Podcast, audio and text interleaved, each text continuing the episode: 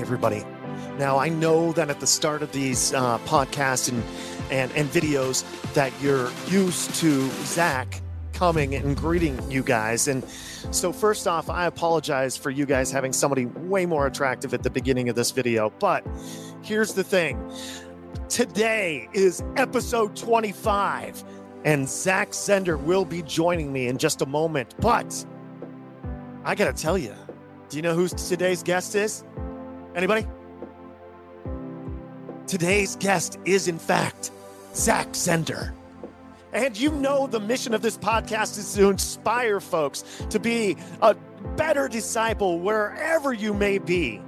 And today's guest, ladies and gentlemen, is a one time world record holder for the longest speech.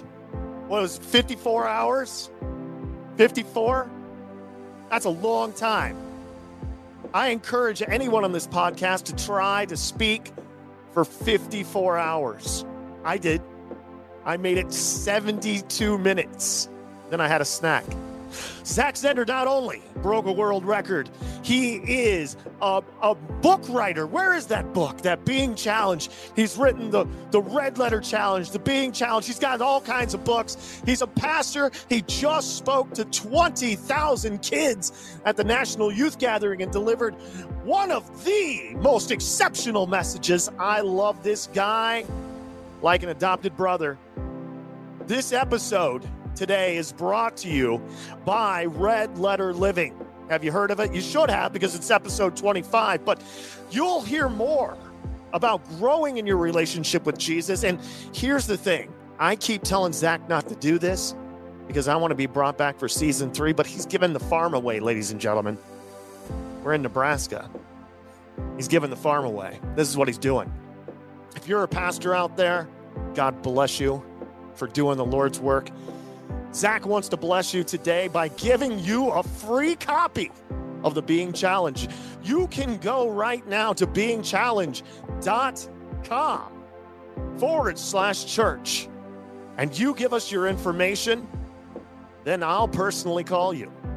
No, I won't. I'm sorry. That's that's not in the no, I won't call you. Nope. But we will send you a copy of the Being Challenge. And it's going to be fantastic. Go get your free copy. And today, ladies and gentlemen, before you get that free book, we are going to dig in and deep dive with the author himself into the Being Challenge during this podcast. You know, the new year is a great time to start some new habits. Maybe not a resolution because you'll just break that, but maybe you can start some new habits. And this is a great time to start a 48 challenge. Grab your free book and reach out to our fantastic team at Red Letter Living. And now, ladies and gentlemen, from Omaha, Nebraska, episode 25, let's do it! Ladies and gentlemen, today on the Red Letter Disciple, something that we've never done in nearly two seasons of broadcasting. You might be asking yourself, guys, where's Zach Zehnder? That's a great question because most of the time we're both on together. But today, ladies and gentlemen, for the first time in podcast slash YouTube history, I turn the mic around and interview the one, the only, the man whose initials are ZZ, who once broke a world record for the longest speech and then unceremoniously had it taken away literally months later. Ladies and gentlemen, applaud our friend Zachary Zehnder. Wow. oh, how are you? Hey, Chris. Good to see you today. It's good to see you, buddy. So- that was a really great. I, now I'm on the receiving end of one of those introductions, and that feels nice. Yeah, yeah. I mean, I could have gone a lot more. I don't know Um, if you could have. I think you kind of hit the big, big you, spots. And you know, one thing I didn't know about you, you have authored or co-authored 10 books. yeah, That's a lot of writing. Question, how much do you pay your ghostwriter? I don't have a ghostwriter. Oh my gosh! By this point, you should have I a mean, I have lots of people that help. I have I have editors and and my team and I do have a question just as we get started. I would also like to sell a lot of books, but I really don't have the attention span to sit down and write Mhm. one. yeah. Is there, do you have a book that maybe you've written that you're not super proud of that I could just put my name on? Yeah, for sure. Also, all the stuff that didn't make it into Yes. print. I will take it. Yeah, absolutely. Like- call it like the rejected, Yeah. overlooked, forgotten.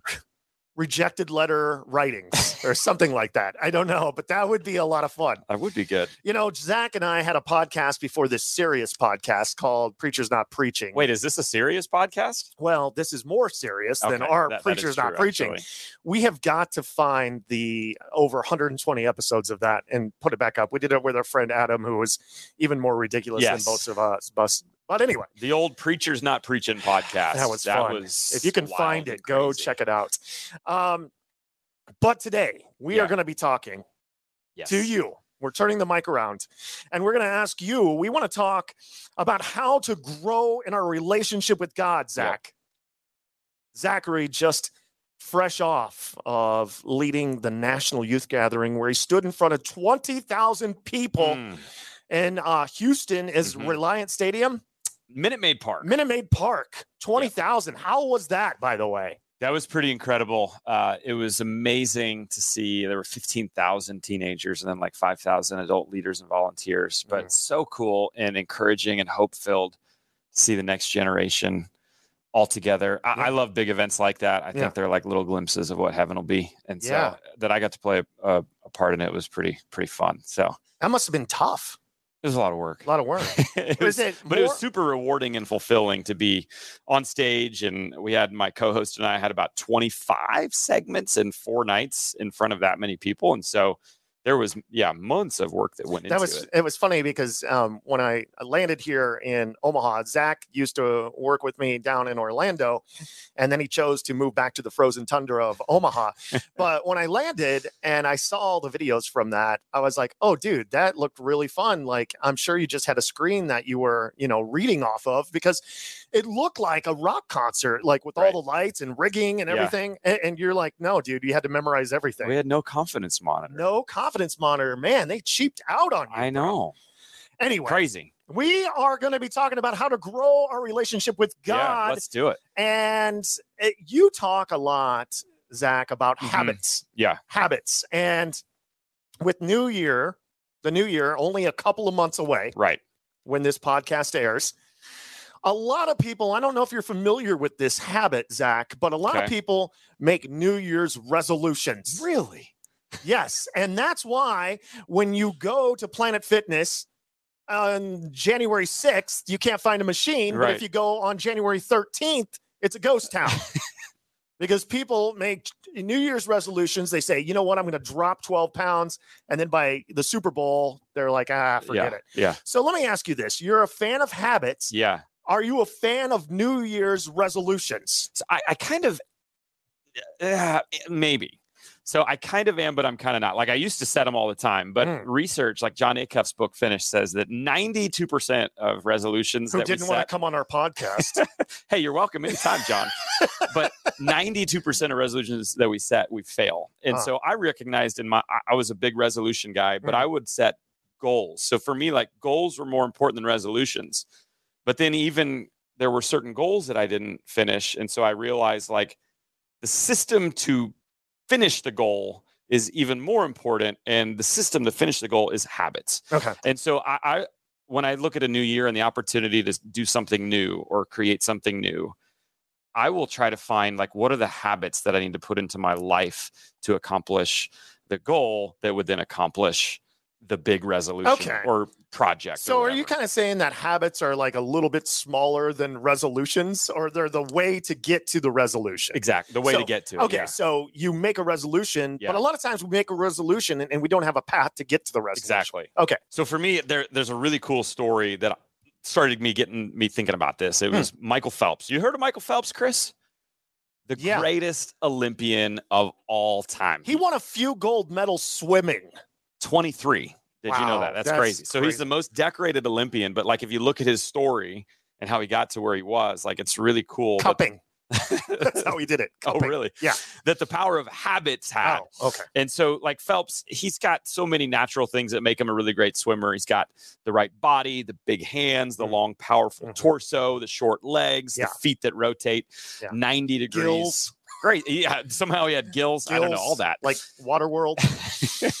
yeah. but they noticed, like his coach did early on, that the he'd get really nervous before races. Yeah. And so his coach was like, "How do I instill a set of uh, of of constant rhythms or habits in his life so that no matter what the race is, no matter how big the race is, like he's in a good headspace." And so when you look at his story, there's one particular race that the power of habits really showed up, and it was Beijing 2008 Olympics Mm. he was the talk of the Olympics. He'd already won a ton of gold medals, and it was like his best, the 200 meter butterfly.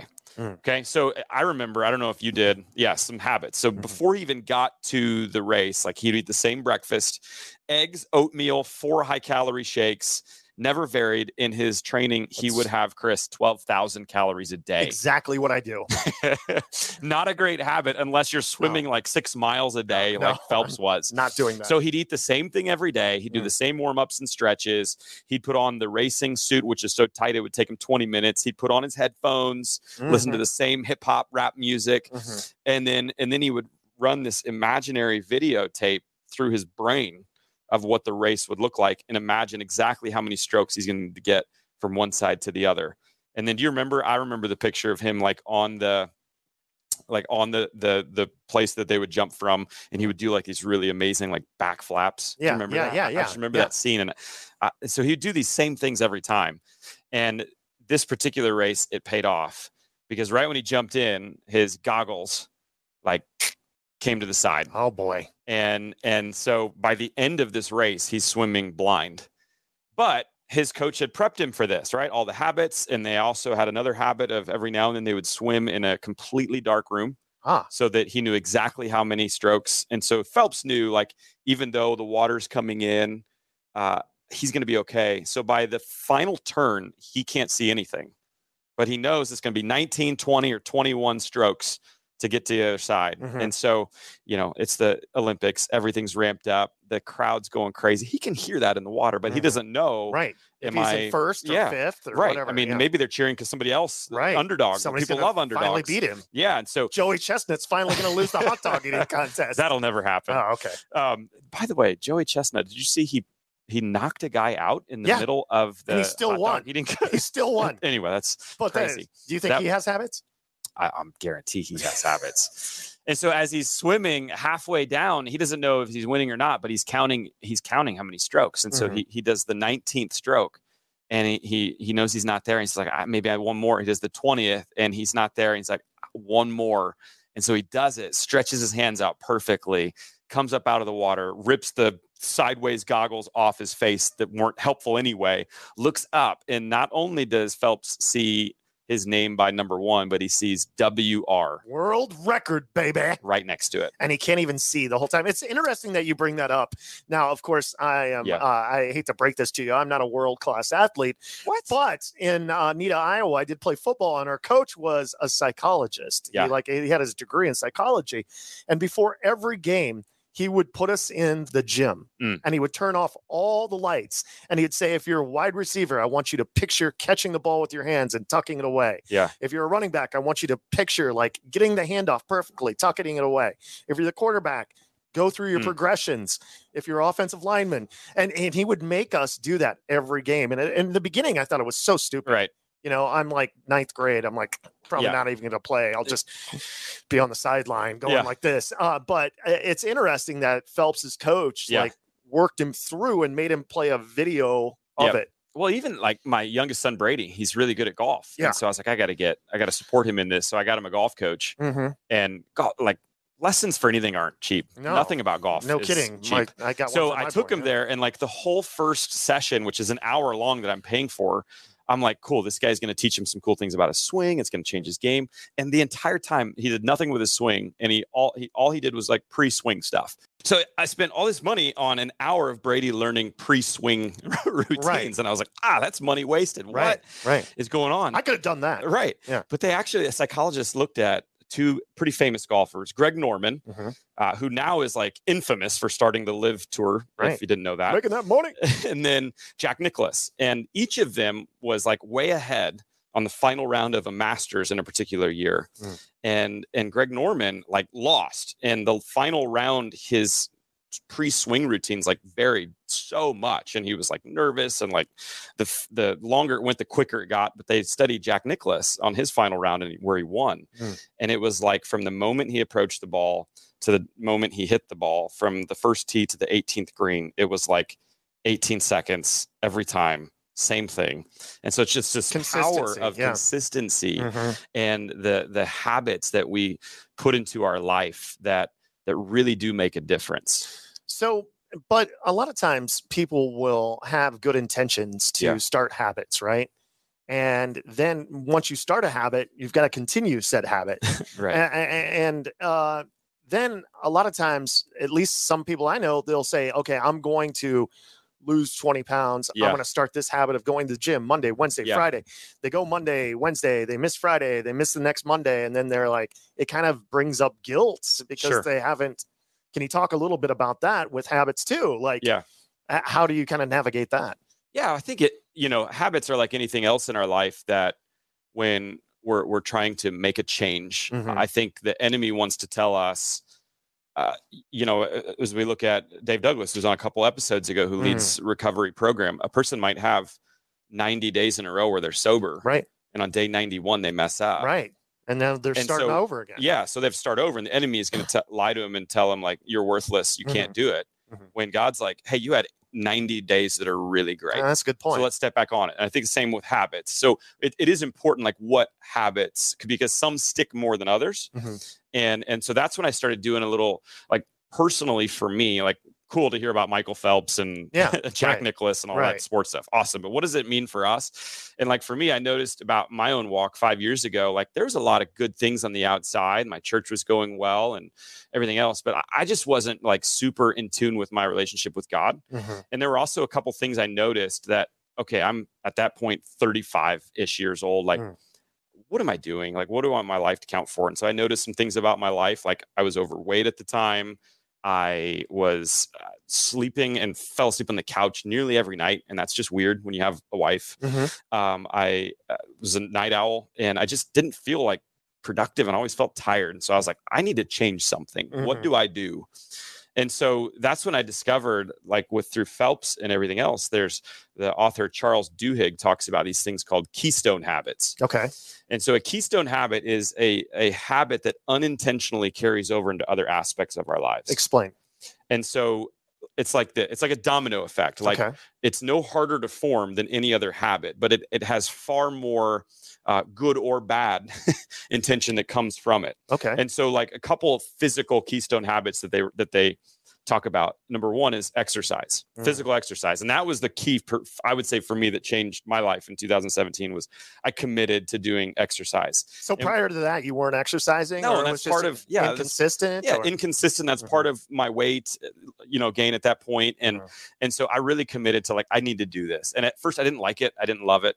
Um, I showed up. I had two other friends that I did it with, which is super also important when you're Mm. setting new habits. Is Right. who are you doing it with? right to keep you accountable, right? Yeah, and probably a month or two in, like something shifted, and I started to like it, Mm. and I started to see a, a couple of uh, losses in the right areas and gains in the right areas, Mhm. and, and then like a month or two later, I started loving it and needing it. And what I realized though is that's a keystone habit because those that physically exercise, they're also because they're they're being disciplined in that area, it carries over. And I noticed like I'm a more productive worker because I've got energy from it Mhm. and I noticed also like I'm a better husband. Mm. Uh, I also noticed that when I work out, like I'm not as tempted to eat a Twinkie that Mm, day. Not that I eat right, right. Twinkies a Yeah, lot, you know sure. what I mean? But Yeah, you're um, more of a ho ho guy. right. Yeah. And even like I, I, I'm I'm more productive and energetic like at home and and uh, a lot of times physically when I'm exercising or doing cardio, like I'm I'm worshiping or I'm listening to a sermon, and so like I'm I feel more connected spiritually. Cool. So that one habit you can see is like helping so many other areas of my life. So a keystone habit is something that impacts multiple uh, parts of your, Absolutely. yeah. Yeah. So researchers do like physical exercise is one of the key ones. Uh, in fact, some funny or interesting things that come from um, this particular one is they've found that those that exercise regularly, it says they have increased patience, less stress, they're more productive at work, um, th- better eating, better sleep. Mhm. And did you know this, Chris? Hmm. Exercising a lot actually is linked to spending less on credit cards. So if you want your spouse to spend less, like just Get go exercise. Go go exercise. Yeah, and so because if you're exercising, you're not on Amazon.com. exactly. Yeah. How about this one too? One more uh, Yeah. physical keystone habit is flossing your teeth. And did you know, like many lifestyle coaches will start with a client, and the first thing they'll ask them to do is, "I want you to floss your teeth."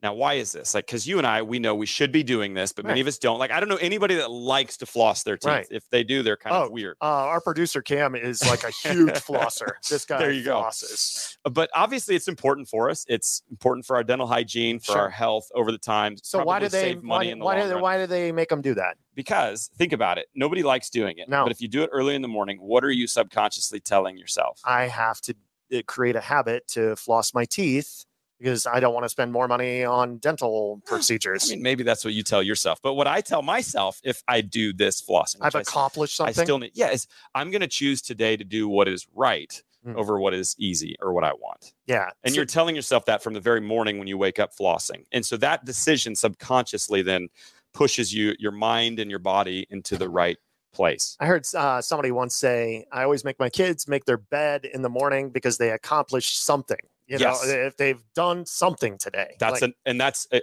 another keystone habit that physically the research shows um, bed makers, not bed wetters, Okay, bed makers. good to know. good to it know. says are likely to have uh, like their jobs, own a home, exercise regularly, feel well rested. They also have stronger skills sticking to a budget. Because they made their bed. That's what the research says, dude. That's the power of keystone habits. Okay, okay. So we Yeah. talked about keystone habits, but Zach, how does this parlay into like spiritual habits, things that Yeah. we can make um, to get closer to God and become greater disciples? yeah to me like especially my as a disciple and as someone who leads it uh, in a church still like my discipleship flows out of my relationship with god Mhm. and to me the most keystone habits of any are the spirit like the ones that come from my soul the ones that come from my spirit Mm. that's going to inform everything that i do in this world and so the bible talks about how, how out of the overflow of our relationship with god like that's where our life comes from Hmm. and so physical keystones are awesome i highly suggest them exercise make your bed floss do all that stuff that's really good Take your vitamins, say your prayers. that's a really deep, dark- Hulkamania running wild. but for me at the end of the day this is like i want to be a greater disciple. That's what this podcast is about. And so i want to help people discover what keystone spiritual habits can help them uh, grow in their relationship with god because uh, like like anything else if we grow in our relationship with god i think we're going to be the greatest followers of jesus like mhm. that's the key to being a great follower the key to being a great disciple of jesus is, is great followers of jesus are ones that are in great relationship with him Mhm. and so, how do we point people back to relationship with Jesus? What are the spiritual keystone habits Perfect. that Good. we should have in our life? I- sense a next book coming from. Oh, it's here. already out. dude. Is It's it? already All out. right, all Yeah. We're talking about being challenged. and so, Oh, yeah, there you go. But- but so here's the premise of the book then. There's only been one person who's ever existed in a perfect relationship with God. That's right. That's Chris Johnson. two people then Uh, jesus mhm, right mhm. and so and so for me like and here's why new year's such a great time to think about these things because if i'm going to instill new habits or new resolutions then why not look to jesus to instill his habits Okay. and that's what i was trying to locate is because not all habits are created equal it's like Mm. what are the what are the spiritual keystone habits that jesus had in his life that he used to connect with god Mhm. that if he used them, it's probably wise, like that I would too. Okay. And and Jesus actually invites us into this. My one of my favorite uh, passages is Matthew 11, 28 and 29, right? It talks about um, those when we're tired and, and weary that we can come to Christ. Come to me, all who are weary and burdened, I will give you rest. But but I love the way the message version talks about it. It, it says it says this, and this is Jesus' invitation to us. He says, Walk with me and work with me.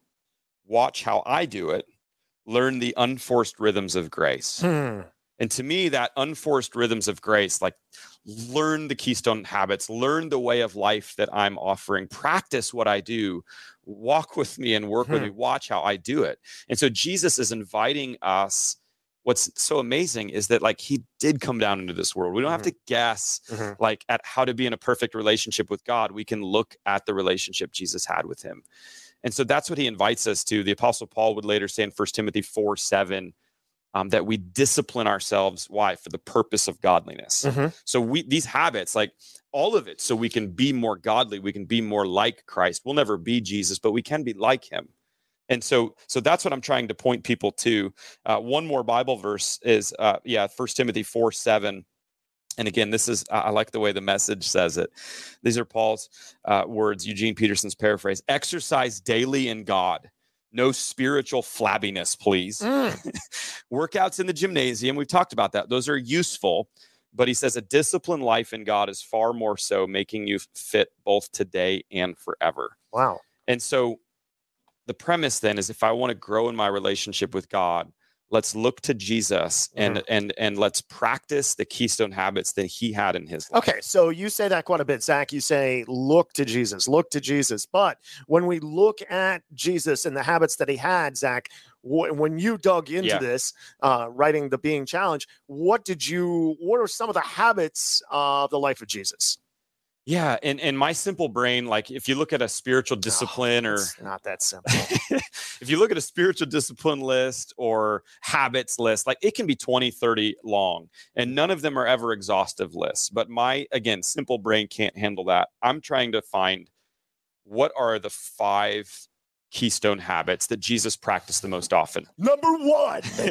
and again, it's not that any other habit isn't good. It's just like, Yeah. it- I can remember five and I can Mhm. try to shoot for five. Okay. I, I can handle that. You can handle that. And so I actually read through all four gospels and I noted every time that Jesus either practiced or preached or taught on a particular spiritual discipline. Mhm. And I was trying to find what are the five that that Okay. came most frequently. So those five. Number um, five. no, I'm gonna start with one. Number one. I think it's important to go sequential.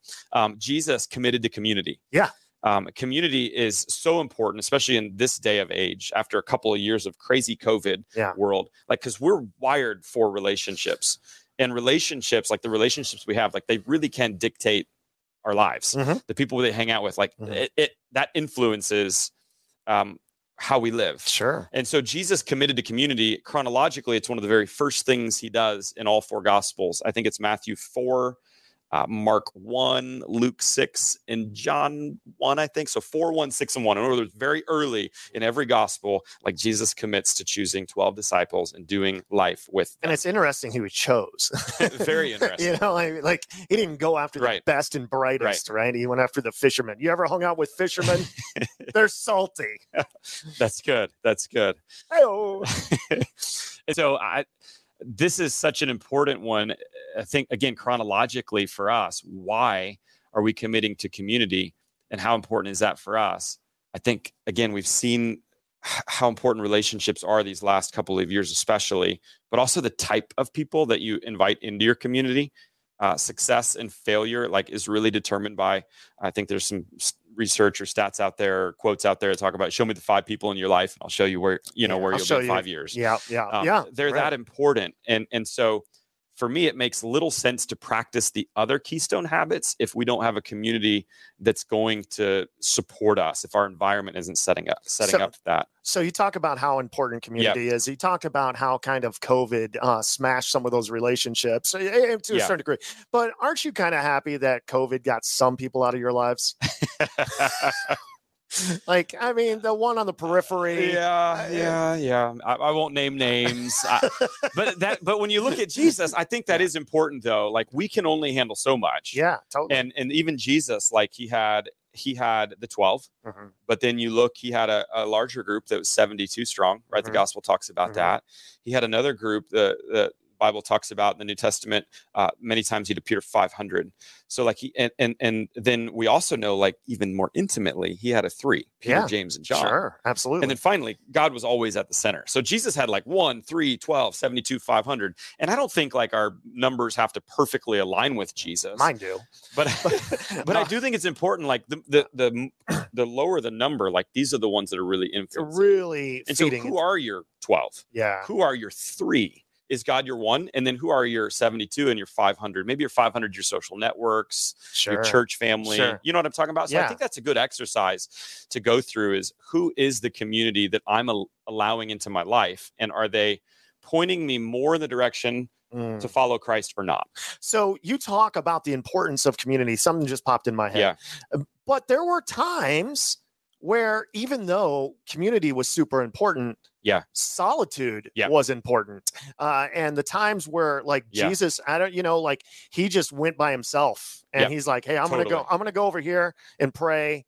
You guys like it's not that he's an introvert uh, or anything, but uh, i i I'm assuming that would be one of the uh, habits. Yes, it is. It's jumping to four. Do you want to go there? We can go there. Yeah, let's go there. So no, the fourth one we found was seeking solitude. We'll, we'll come back to the Okay. other ones. Um, and you're right. So as much as Jesus had all of the community around him, uh, solitude, time spent with God was so important and valuable to him. And I, I really think we, we call it, uh, number one was committing to community. This one's seeking solitude, that Mhm. Jesus sought solitude Mhm. in the midst of like a super uh, sometimes I think I'm busy and I'm like, then I look at Jesus' life and I'm like, that dude was really busy. really busy. And Yeah. yet he still take time took time to be with God. didn't even have a Twitter account.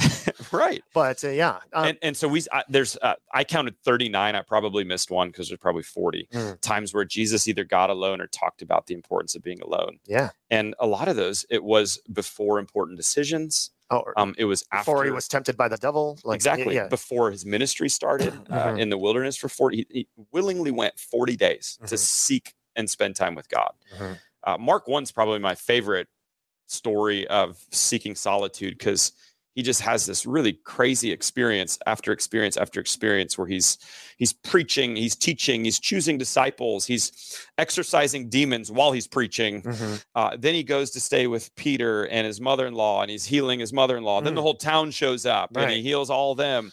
And and after all of this, I'd be like, can I just get some? You know, everybody leave me, and Yeah. like I need to sleep in tomorrow, Right. and We're gonna start around noon. then I'll get back at it. But the Right. text, I think it's Mark 135, talks about very early in the morning, Jesus got up and went to a solitary place where he prayed and it was with the Lord. Mhm. And so you just see this time and time and time again. And to me, to in today's age where we're super connected digitally, where we've got our phones Oh, right. on our on, on our pockets, where screen time hours are crazy, Mhm. I think that solitude really provides focus to us How in, a- do- in a very you- loud, noisy, distracting. How do you world. do that personally? me personally? Yeah. How do you do that? Yeah, and I think that's what's interesting is like I don't think it has to be the same for everybody. And Mhm. so when I talk about solitude, I'm not talking about being alone. Mm, Uh, I'm talking about being alone with God I see. because it's actually never healthy to be alone. Mhm. God didn't design us to be alone. The only person that ever was alone at any time was Jesus hanging on the cross. Ah, right. And so he went alone so that we would never have to be. Mhm. So how do you spend your time alone with God? Mhm. and and for that uh, you know these keystone habits this is where they're not um they're not all some of them they work together Mhm. right and so uh, sometimes that could be through prayer or reading scripture uh, and all of those are really really great and we'll talk about those but the one for me like legitimately and this is again the power of keystone habits i really find the most solitude that i have is when i'm exercising Yeah. when i'm working out I thought you were going to say that because I mean you've created this habit where you wake up early and you go for a couple mile run Mhm. and you're listening to worship music and you're kind of doing two things at Mhm. once. So Yeah, you find I- yourself like praying during that time. yeah too? and, and you know I, not only praying but I, that's where like i in my world right now i create a lot of content which Mhm. it takes creative ability Sure. and, and thought and time Yeah. and that for me is where i just those are the moments and times where it could be a word it could be a phrase it could be a bible verse that will just come in somehow some way Mm. and and my mind will just go with it and god's with me in those times kind of forming and shaping things that sometimes will show up on paper. Yeah, that's, that's sometimes will show up in a podcast. Sure, sometimes will show sure. up. And so for me, like, and that's why again, it's different for everybody. But do you have time alone with God where you're receiving from Him? Mhm. We're in this loud, noisy, distracting world where you can you can hear Him and be with Him, and brings focus to otherwise what's very chaotic. it's interesting because you chose to use the word solitude, but even in Mhm. your solitude, you're still like kind of connected with music and things like that too. But A lot But- of times, yeah. but but I, I'm just saying, like it solitude is not like humming in a in a closet with no lights on. You know, like it doesn't have to be. It could be. Yeah. And like legitimately, one of the things I'm working on right now, and I've read Pete Scazzero's Emotionally Healthy Discipleship. This last small group I was in was Clay Scroggins, How to Lead in a World of Distraction. And everybody's talking about silence and how important that is. And silence and solitude can work to, and do work together. I, I probably don't have enough silence. Mhm. And so I'm working on that. Mm. Um, so yeah, I, I, and that's where it's like it can be, it can be with music blasting in my ears, but Mm-hmm. Yeah. it also can be silence. And I probably should go more that direction at times, uh, of like just shutting everything off for Mhm. five ten minutes a day, and just okay, God, Okay, so let's get back. Keystone habits. Um, when it comes to spirituality, you talked about being committed to community, which kind of parlayed into seeking solitude. Yep. Uh, so we have three more because I'm really good at math. you, you are good at math. Jeez, good job, Chris. So the next one is studying Scripture. Okay. Uh, and this is so important because scripture, God's word, is where we find our identity, Mhm. right? Before we determine what habits are in our lives, like we have to know who we are. And God's word shows us not only who God is, but it shows us who we are in light of God. And so when I look at Jesus, it's amazing. I think there's, I heard Tim Keller say that there's 1,800 uh, red letter verses in the four gospels and 180 of them are jesus quoting scripture old Hmm. testament Hmm. so 10% of every recorded word that we have of jesus is him Going studying scripture. scripture, Wow. or quoting scripture Yeah. so we know that jesus studied scripture it was a part of his life he could quote it he remembered it uh, we even see the couple story you know the one story from his childhood of him in the temple Yeah. learning Yeah. and so studying scripture is so vital for us today because that's where we discover who God is and who we are in light of his story. And uh, you know, I've heard a lot of you know, I work with kids all the time, and uh, the t- the minute that you bring up.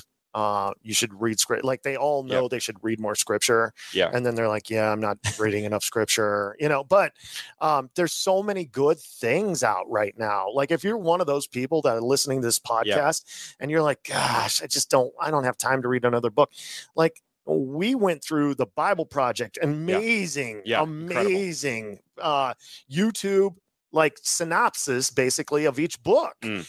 They're fantastic. There's so many great resources out right now. And yeah, one I, I think back to episode two of Red Letter Disciple with Zach Mhm. Windahl, the Bible. Oh, yeah, dude, And, and- I've- and that thing's incredible. I've got of- it in my bag right now, Zach. Zach Windahl. Yeah. Uh, yeah. To be a companion as you go through it. And so, uh, but whatever it looks like, just having that practice of getting into God's word and seeing who he is. And then the more I see who he is, the more I know who I am. And I know what God's put me in this world to do. We should get the Bible Project guys on here. I'd love to. Yeah. Let's go, Tim Mack Bab- and crew. Babylon Bee for season three. Good stuff. All right. So you've got committed to community, Yep. community committing to community, Yep. seeking solitude, Yep. studying scripture. Two more left. Let's hit it. Prioritizing prayer. Uh, Okay. prayer. This is That's really tough for a lot of people. It is. This is something Jesus does over and over and over again. Mhm. And and this is so important for us to communicate like prayer is how we communicate with God. Mhm. And and I really believe that in prayer uh God is with us, God is listening, God is speaking. It's a relationship. We're we're with God, we're communicating with him and again in a, a very I, I don't buy into the you know the world's so messed up today and it's worse than it's ever been like i think the world's always been messed up Mhm. but I do I, I do think that the world is more confusing today than ever. I think there's more options today than ever. And so like I need direction in my life. Yeah. and prayer really helps give me direction. Mhm. I remember uh, one time um the kind of story to go alongside of this or to illustrate it like my wife sent me a a text as I was getting ready to come home from work of hey can you pick up some milk from the store? Mhm. And I was like, sure, I can do that on the way home. Mhm. And so I get into the grocery store and I'm like, but I don't know what kind of milk she wants. There's there's so many varieties yeah. nowadays. I've seen I've seen in my fridge. I saw in your fridge today. You have rice milk. you have like um some kind of oh, coconut silk. I didn't even know they made that. I know. That's what I'm saying. You've got like the the super uh two percent that's got no uh antibiotics with the Right. cow on it.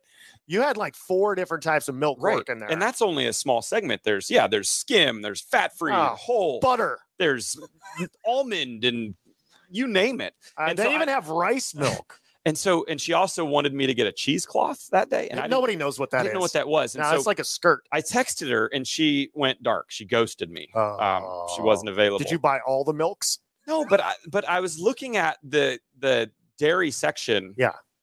And I was like, this is a beautiful picture of how confusing this world is. I know I'm supposed to get milk, but I have no idea which Yeah. one she wants. And so Right. I found this brand. It's like called Eighth Continent. And I was like, I didn't even know there was an eighth continent, No, which there isn't, by the way. There isn't? Uh, but I bought that one and it was the wrong one. And then What were you supposed to get? I don't know. I don't know. I mean, it's But con- that, but that to me is a picture like this world's conf- like a it's silly confusing. picture. Yeah. It's confusing. Like, Right. what do we do with all the issues going on in our world today? Back in my day, we just drank whole milk and we loved it. Even this season, we had guests on that talked about uh, addiction and Oh, yeah. recovery. Right. We've had Pastor Mark Schultz come on talk about uh, how how do we minister to the LGBTQ community. Mhm. Uh, there's gender confusion. There's so uh, political oppression, racial tension. Like there's just Yeah. a lot at coming at us, and we need that time prayer with God to communicate to get direction from Him. I, I do like the analogy of the the the milk. Mm. That's pretty good. I also buddy. grabbed some Twizzlers, which was wow, of course. You a regular strawberry guy or what? yeah, but as a man, when you get a grocery list, you always have to buy something to subvert your to to like I'm a Uh, man yeah. and I will choose. Every time That's important, right? I go to the grocery store, I do have a list because I inevitably forget things. But the other day, I was walking into Publix in Florida Right. and I saw this lengthy shopping list on the ground. Mm. And I knew that some dude was in big trouble when he got home. Right. Like, oh, man. boy, I have lost that list before. Okay, Zach. Yeah. Key habits committing to community, seeking solitude, studying scripture, prioritizing prayer. I like how you've got the alliteration going. See what there. I did there? Yeah, Whoa. Yeah, I'm pretty big on that. Whoa, alliteration. Do you think the last one has alliteration? If it doesn't, we're shutting it down. This better have alliteration. What's number five, my man? Choosing church. Okay. And gosh, this is one we need right now. So Right. as you look, this is the one that I would say again. I was looking at which one showed up most in the life of Jesus. Uh, I would say this one didn't show up as much quantity wise, based on the amount of times I saw it. But there were several verses. I think Luke 21, 37 is one of them that talked about how every day Jesus visited the temple courts Mhm. every single day, and that that was their church back then. It looked different, the church in Jesus' day, than it does today but he was there every single day sometimes receiving and a lot of times of course uh, giving and you know opening up the word and, and and sharing his gifts to the church community and so you see in this in this uh, story of jesus the consistency of of choosing church that i'm gonna i'm going to gather as the assembly uh, with my people but i'm and i'm also going to use my gifts for the sake of the church Mhm, and mhm. and this is one that like i know that there's been a ton of disruption in the last couple of years of what it looks like to choose church uh, but we absolutely have to choose church now how do we do that do we do it in person do we do it online do we do it both do we do it hybrid There's- metaverse. metaverse i mean yeah how, there's still a lot to be said about that and and and and I- understand like everybody uh, and and and so this one i really think can help push people back to church Mhm. like physically too because I, think as important and as good as the online even maybe the metaverse uh, Mhm, as important as all that stuff is mhm. We're still wired for community A face to face relationship Yeah. and so, h- how can, if Jesus chose church consistently, how do we? And I think, again, every church looks different. Mhm. And I celebrate that. I don't want, I think that every church ought to be a little different. Every pastor's wired differently. Uh, every member of every church has different gifts. And, and so, to me, it's not as important as what size your church is and how, how, how you operate as a church, but when the church, when it's done right, it is the place where the proclamation of the good news of Jesus is happening. Yeah. And in a world that is filled with so much bad news, the best thing you and I and everyone else can do is consistently, and Jesus did this, place himself, place ourselves in a position to hear the good news of Jesus. Yeah, because you we do live in a broken world, and Yeah. we have to be reminded every week. Somebody said, "Why do you do this every week?" Yeah. Because we get beat down for six days. Yeah. um, and it doesn't. I mean, everybody does, right? And we start believing lies, and so we need to go back to a place where we can hear the gospel and be reminded of who we are, right? Yeah, I was doing a message uh, for something else just recently, and I think it's the National Science Foundation in 2004 said that the average human we have 12,000 to 60,000 thoughts a day, Mm-hmm. and 80% of those are negative, Oh yeah, and 95% of those are repetitive. Wow. And so we're just compete, com, we're just repeating the same broken soundtrack over and over and over and over and over in our lives. that's And that's why we need a place like church to hear the proclamation of the good news of Mhm. Jesus, to to interrupt and to stop the negativity Mhm. and bring us back to why we're really here. And that's not only to hear the good news of Jesus being proclaimed, but also as I'm choosing church, I realize I'm a part of this community. And now I want to use my gifts, whatever those may be, as a disciple to help share the good news of Jesus in whatever way God's called me. Ah, that's awesome. So, and that's kind of like goes hand in hand with committing to community too, right? Mhm. Like, um, I know ever since COVID, uh, Yeah. we improved, we put a lot of money into improving our lo- Yeah. online experience and things like that. But eh, the thing that we focused on for six months is can we actually make a disciple online, you Mhm. know, and Yeah. can we actually grow? And Eh, maybe right. but it's really really Yeah. hard and and it doesn't happen just by one hour a week Yeah. on a youtube service Yes. And they know? don't compete against each other. No. Like I think we've realized now that they're I've realized at least they're both valuable, but they don't do the same things. Yeah. And so how do we use each and what does that look like? As I think conversations will continue to have. I love Craig Groeschel that we are committed to being 100% in person and 100% digital. It's like, yeah we're, we know that we need to live in both of those worlds. Sure. Awesome. sure But we still know that they're different and we do need human interaction to be surrounded with the good news of Jesus. we had um i teach at our elementary and our uh, high school back Yeah. in orlando and uh the, what when it finally hit me I, you know, I just got so used to our service being streamed, right? And I hadn't been over to the elementary school for a while. So I go into the elementary school and there's some kindergartners in there. And I walk in the room and they're like, oh, that's the guy who's on TV every Sunday. And I, it's like, oh gosh, I don't want to be the guy on TV every Sunday. I want to be like your pastor. Wait, I thought you always wanted to be the guy on TV. Well, kind of. I mean, you get a coat like this, you know, Right. it's not for radio Right, at right. this point. Um, okay, so committing, here's the five that you gave Yeah. to us. And this is in your book, uh, Being Challenged, Yep. right here. Not being, but being. Being. challenged. Uh, committed to community, studying scripture, prioritizing prayer, seeking solitude, choosing church.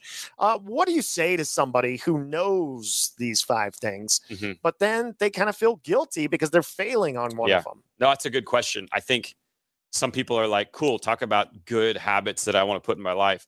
I still am dealing with some negative habits, or I've tried the good things Yeah. and they haven't worked. Right. And here's what I would say is we have, uh, and this is the whole beautiful thing of being with God, is it's a relationship with Him. And in this relationship with Him, He gives us the Holy Spirit, which is the same power the Bible says that raised Christ Jesus from the dead. Mhm. And so, like, if we've struggled in the past, or if we've been off in the past, or if we've failed in the past, like, know that the Spirit of God lives in you.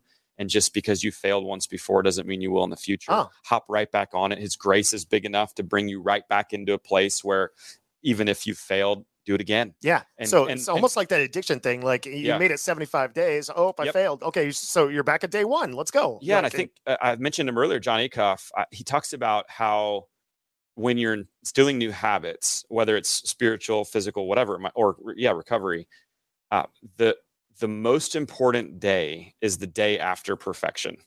Hmm. And what he means by that is cool. So let's say that yeah, you've you're you're doing a, a daily Bible reading plan, and it's for the whole year.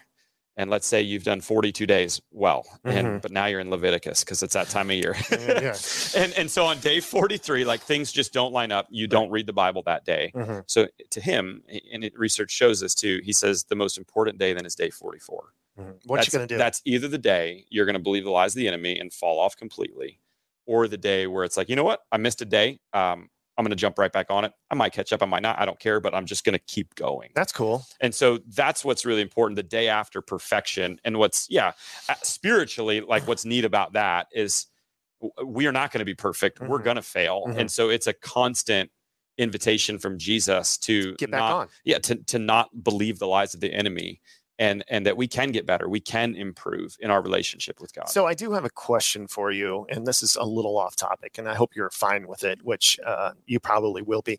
i've noticed that in this podcast that you mentioned Jon Acuff's name twice. Did you have some kind of deal with him that, like, if you No. mention his name three or four times, that he'll be in season three, or No, we'd love to have you, Jon. Uh, super funny guy too. So I think you'd be a perfect fit for the show. Uh, right. Just saying. But Okay.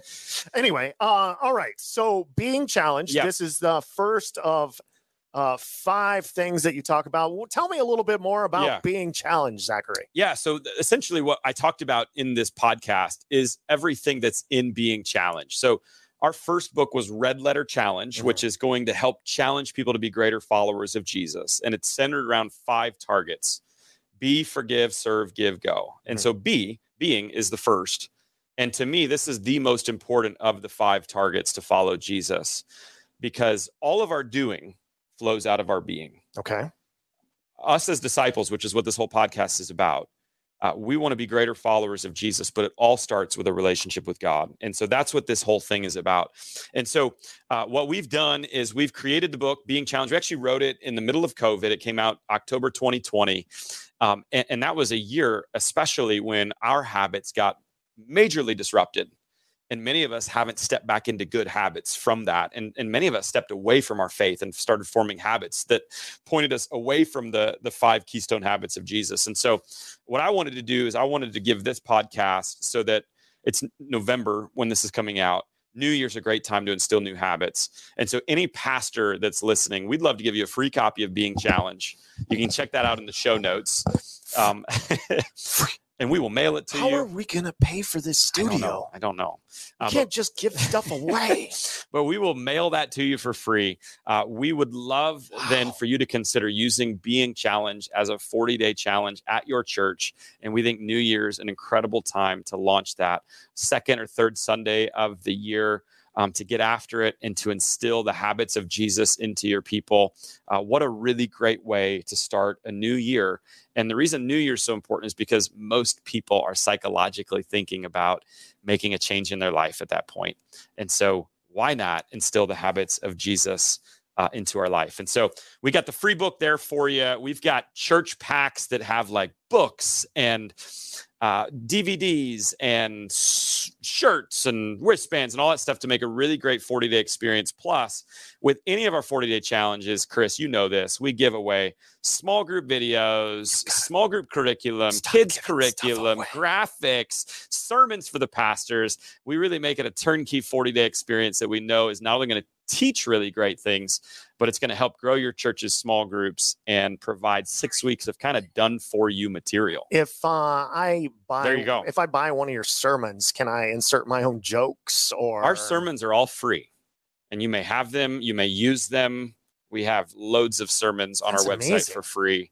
And uh, Zachary, yeah, there you, you have given us so much today. You've given us free books, do what I can. given us free sermons. I thank you. Zach, what is, you know, every time on this Yeah. podcast, your podcast that you created and brought me along, uh, what is your challenge, your weekly challenge for Yeah, the good. people out there today? Zach Zehnder. Okay, good. I like it. So I would say let's look at the five keystone habits of Jesus Mhm. committing to community, studying scripture, prioritizing prayer, seeking solitude, choosing church. And let's identify which one of those five um, do you need to put more into your life this week which one of those five can can you take one step this week to improve one small step that's what habits are by the way Yeah, it's just they're small just steps. Small steps. So Yeah. that's the challenge. What one small step can you put in your life in one of those five habits to help you grow in your relationship with God? Zach, That's it, Chris. I know that you're a huge sports guy. Okay. And you know, When you say that, like I like sports. Yes. I'm not like great. no, I mean you're Yeah. a decent golfer. You're Eh. okay at cornhole. But here's the thing. Um, you love all Cleveland professional sports. I do. You like the Indians. You like the Guardians. Cavs. Guardians. Let's not be offensive, Chris. Yes, keep going. Guardians. Dumb name. You uh, like the Cavaliers. Yeah. Can I still say that? Yeah, And you like the Browns. absolutely. And unfortunately, for some reason in college, you like the Nebraska Cornhuskers. Um, Go Big Red. ugh. um, but here's the thing Yeah. uh, I've got a couple of. What is your favorite professional Cleveland team? Like, if you Yeah. said, I would rather watch the Cavs over the Guardians or the Browns, what's your favorite? The? Browns. Okay. Abs- absolutely. When's the last time the Browns did anything well? They have not won a Super Bowl. Right. Okay. But Okay. But no, no, no, no, no, no, no. so you asked when the last time. Okay. Right before they Vinny Testaverde? inst- no, right before they instituted the Super Bowl, Uh huh. I believe they won eight NFL championships in 11 years I mean, with the great Otto Graham, okay. So I'm going to do a the couple. greatest quarterback of all time. I'm going to ask you a couple of questions. Number one, I've got a few questions about it's called Cleveland sports. okay. But before that, I want to see how much of a fan you are. Zach, here's the question. Yeah. This would be uh, Scruples question right here. Would you rather Okay. have a check for $250,000 presented to you right here, hmm or the guarantee that the Browns would win the next two Super Bowls? what would you rather have? There is a price that I would sacrifice, Yeah, but I would I would have to take the quarter million. you would take the quarter million. Yeah. All right. Yeah. So we know there's a price. there is. Uh, what about a hundred thousand or the next two years of the Browns? no. Come on, just play the game. Do you want to know what my number is? yes. I would probably give a few thousand dollars for a Super Bowl. Are you kidding me? So your your break point would be twenty five hundred. Probably. Yeah. twenty five hundred. You Yeah. would say, "I'll let the Browns take the Super Bowl for the next two years." I think so. Yeah. Wow. No, for one year. I, I'd maybe do five grand. five for grand two for two years. Yeah. I But- might make that. But if. I said to you ten thousand dollars, you would take the ten thousand over two Super Bowls. I think I would. Wow. Wow. Okay. All right. Let's get to the trivia real quick. Also, because I've I known can you be bought. I've known you for a long time. If you had a gift card to any restaurant where you could eat for free every day, what would it be? Chipotle. Okay, that's the, that's the Yeah. correct answer, by the way. Thank you. All right.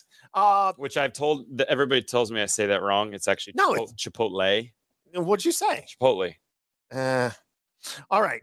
This is for the. Uh, this is classified only expert Cleveland sports fans boy. know the answer to this. Oh, let's start off with something simple. Where did the Cavaliers play before moving into Gund Arena? Before the uh, municipal. Richfield Coliseum. Okay, all right, all right, all right. Uh, let's. I eighty-three percent of the people got that, so I, I don't Do know. they get multiple choice? Mm, no, yeah, they did, but I, I didn't give that to you. What quarterback led the famous Cardiac Kids team of the early 1980s? Brian Sipe. Hey, that's right. Let's Cardiac go. Kids. Cardiac Kids. All right. Um, let's see. No, that's dumb. Uh, who was the general manager for the Indians who built the playoff teams of the 1990s? Uh, Do- uh, Doyle. Uh, was it Doyle? Uh, John. oh gosh, J- Jacobs. It was Jacobs Field. No, John Hart. You messed it up. All right, last one. Last one. You're doing miserably. One for three. All right. Uh, what was commonly referred to as the mistake on the lake? Uh, the the Browns No, Cleveland Municipal the Stadium. municipal stadium. yeah. All right. All right. Uh, oh, okay. This is the last one. because the stadium's right. Yeah, right. Yeah, it's a mistake there. on the lake. Yeah. All right. What sharp shooting point guard for the Cavaliers was regarded as one of the best foul shooters in NBA history? Mark Price. That's right.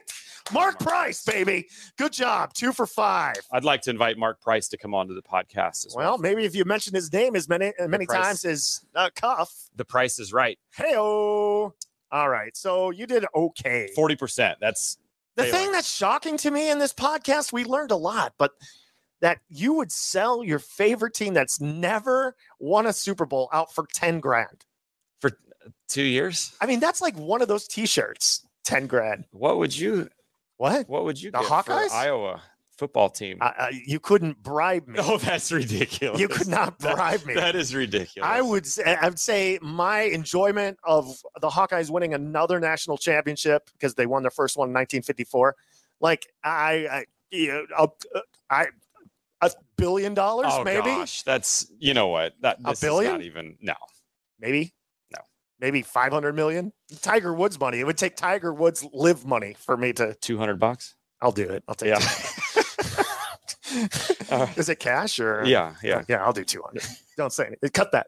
All right, everybody. Thank you so much for joining us for the Red Letter Disciple. We want to thank our fans in Kenya Oh yeah. who made us number 29 in Kenya, Africa under Christianity. Are you kidding me? Jumbo.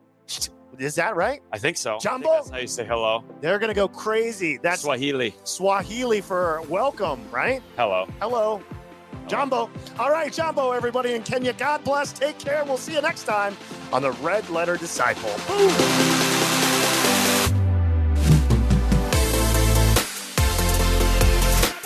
Wow. Wow. Wow.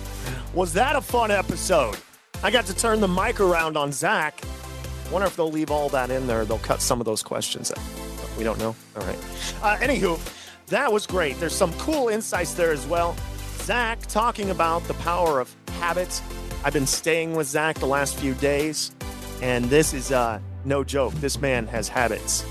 I sleep in, he goes for a jog for two miles. He's got the habit thing down. Um, and what about that Michael Phelps story? That was such a cool story. Who knew?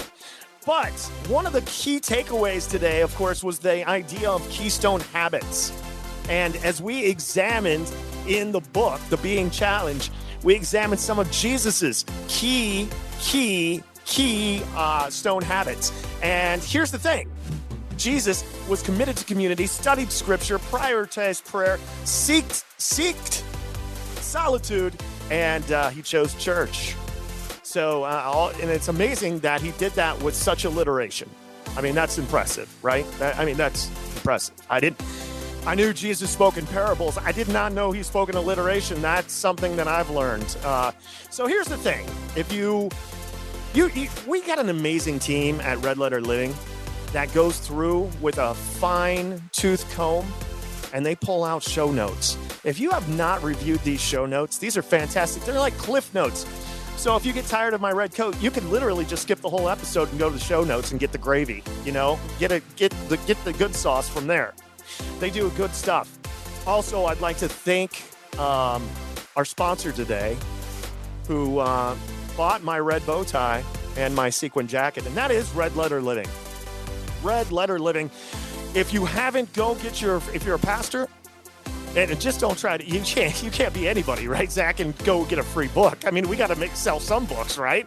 But if you're a pastor and you want to uh, get a free copy of the Being challenged go to beingchallenge.com forward slash church.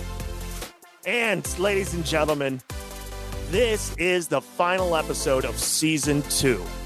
Now, if you enjoyed season two, can I ask you one favor? Could you go online to wherever you listen to this YouTube, iTunes, where we somehow hit 26 in Kenya? Could you go online and could you leave us a five star review if you liked it? And if you didn't like it, could you just not say anything? That would be fantastic. Just, you know what? The world's a cynical place. Just move on, you know? But if you liked it, give us five stars. Tell us why. And if you do, ladies and gentlemen, I think Zach will fly me back to Omaha for a season three. So I'm begging you because I love this place. There's a lot of good sub shops. You know, you get it. Anyway, guys, thank you. God bless. We hope this has been encouraging to you. And we look forward to seeing you for Uno Dos Tres, season three of Red Letter Disciple. Good night and good day.